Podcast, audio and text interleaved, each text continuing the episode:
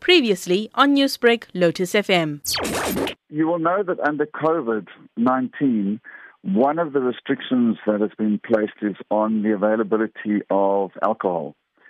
What we've seen over this period is that the reduced availability of alcohol has led to a dramatic reduction in alcohol related harm, most uh, clearly seen in the drop in alcohol related admissions to hospitals.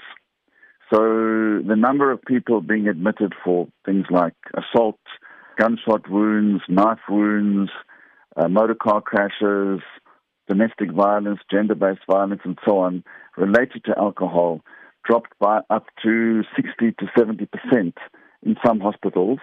And even though alcohol has now been reintroduced, the levels of alcohol related admissions to hospitals has not reached the pre COVID 19 levels.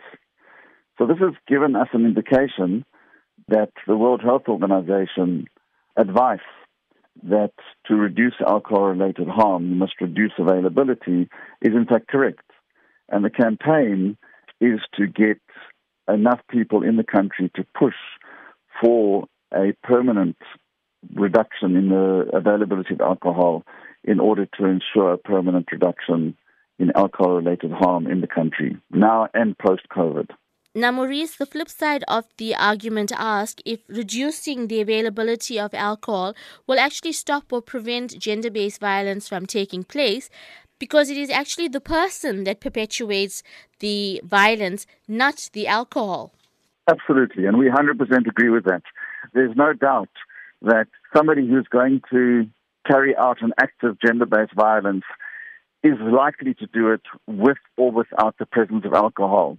However, studies have shown, we're talking about pre COVID now, 60% of admissions to hospital for domestic violence, for example, had alcohol involved. So we're absolutely not saying that gender based violence is purely an alcohol issue. It's not at all. But there's enough evidence to show in South Africa and globally that when alcohol is introduced into the mix, that it actually exacerbates the situation.